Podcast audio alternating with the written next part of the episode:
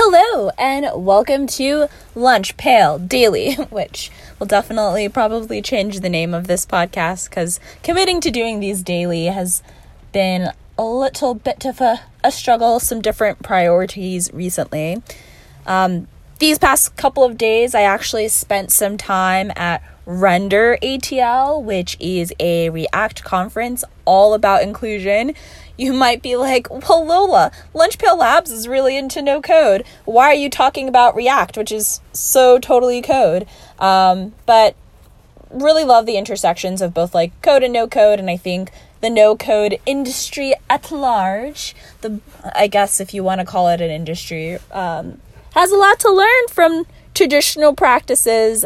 Um, and so I wanted to quickly go over some of the big things that uh, I-, I saw in terms of topics. First off, I'm so, so excited to for I know there are a couple of no code conferences, but I can't wait for conferences kind of more based on these tools to become more popular and for something like Render ATL to exist uh, within like the no code uh, communities. Um, I thought something that was especially interesting about Render is just that fusion of culture and interests and code. So, uh, based conference is based in Atlanta. They really tried to infuse the trap culture um, and uh, just had some really interesting spotlights with people building personal trainers to people using JavaScript to create beats. It felt very reminiscent of things that I see like in the no code community because. Um, you don't necessarily have to like be a no code specialist to really benefit from the tools and you can leverage technology to kind of pursue your interests so those are some really cool spotlight talks there um, I think there's also quite a bit of chatter about development opportunities um, or opportunities in developing economies, how, especially in Atlanta's ecosystem, a lot of people have ideas but may not have like the technical talent to be able to execute on those ideas. So I can't wait for no code to come more into those conversations.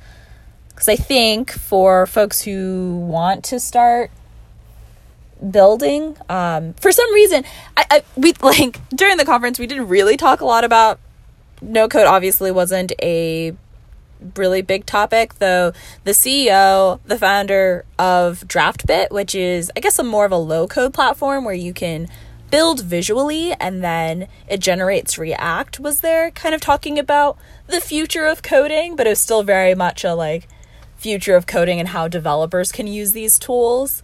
Um, but yeah, especially for some of the startups um, or yeah, kind of like economic development type talks. It was very interesting not to see a nod there. And I wonder if, like, the sort of side note, the no code community at large can, like, what, I guess, what, what needs to be done there to kind of present that these are more of an option and possibility for building software and tech.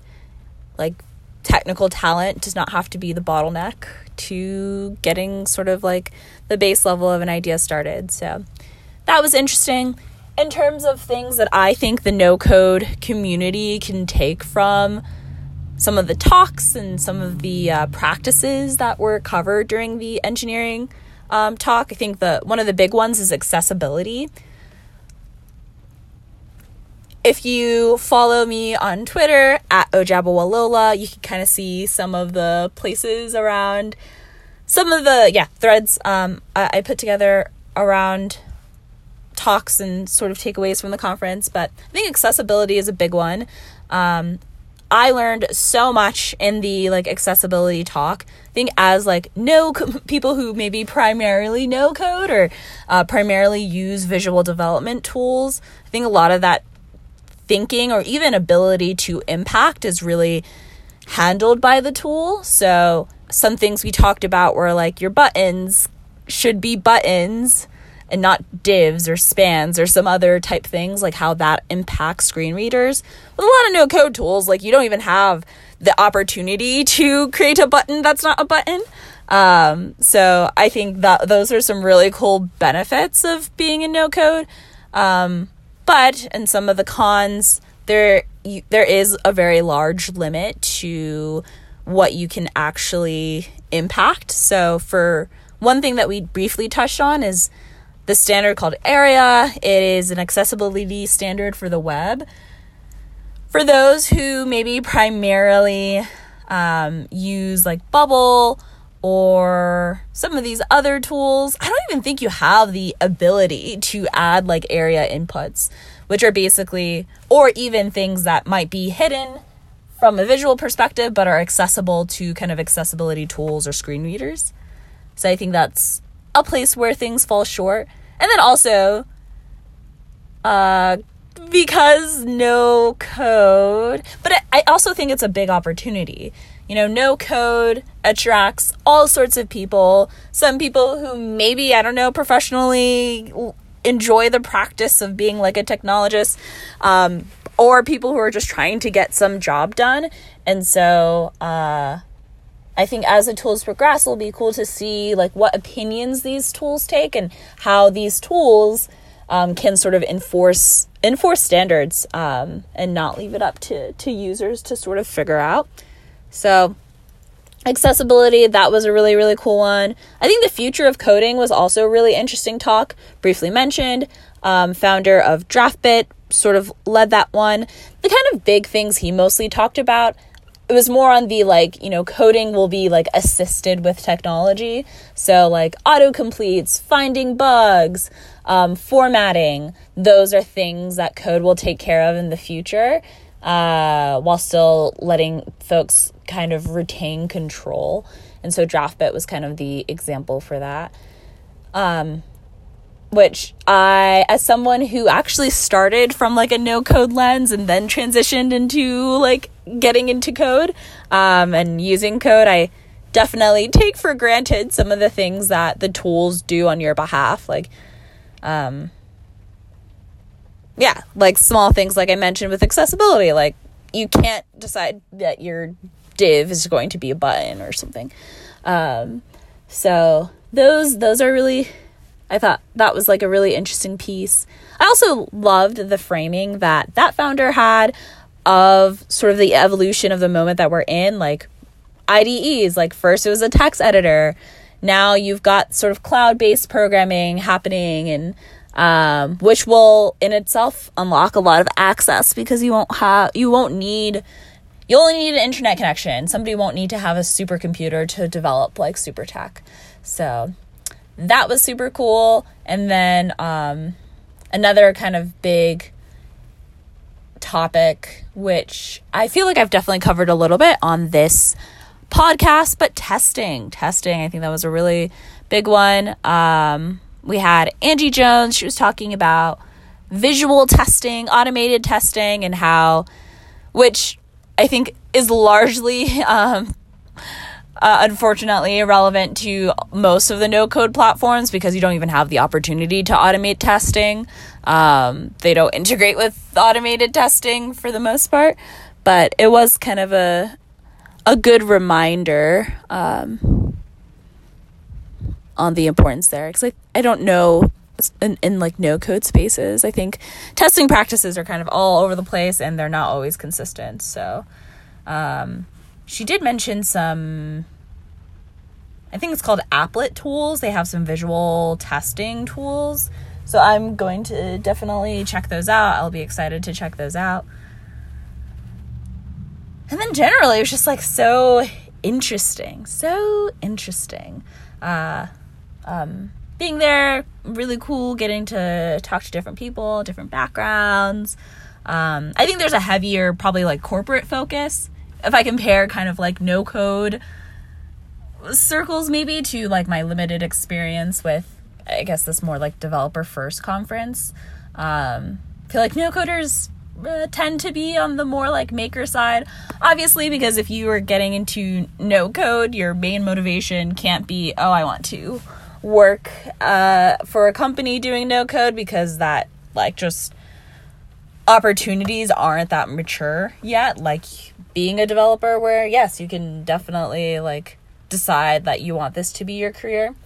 But overall really cool conference. It was great to kind of get jump out of my more no code focused bubble and um, see how kind of kind of things run and how what perspectives folks come with uh, from more like developer and engineering, I guess, first. Traditional code, no code, like no knowledge code, more code. So that was that was very very interesting. Another piece too, because this specifically focused on React. Even going to some of the like React technology talks about like why should people use React, I was very, very interested to hear that a lot of um, the focus and emphasis was how React actually saves you so many lines of code. Um, so even I think for like more pro code, that that that idea, I guess, of um, yeah, decreasing decreasing lines of code um, as a benefit, I think also squarely sort of meshes and merges with no code. So cool kind of break uh, from the day to day, getting back into the grind of Lunchpail Labs, uh, supporting a couple launches. I feel like I'm always in the middle of a, a couple launches. Um, and also, really, yeah, hopefully we'll get to devote some devote some time devote some time to other things which if you listen to some previous episodes, I think I've definitely been a little bit hard on myself of like, oh, I've totally fallen off the wagon of daily habits. I'm just in this day to day grind. I think, you know, vulnerability moment, I do have this like internal feeling of, am I being, you know, ambitious enough with what I'm trying to do with Lunch Pail? Does that matter? Um, you know, it's a measly service based business even if it is doing like you know close to whatever a month or 30 a month. But um there is there is those pieces that i i feel like oh i'm not actually like pushing anything interesting. So but have been rereading some austin kleon keep going and just that that um framing i think it's been helpful for me to hold on to that framing is that it's just, you know, about the journey. Find the journey that you enjoy and just be on it. I, I think I've kind of started to divorce myself more from like a particular outcome or destination and just, you know, this is my life. Like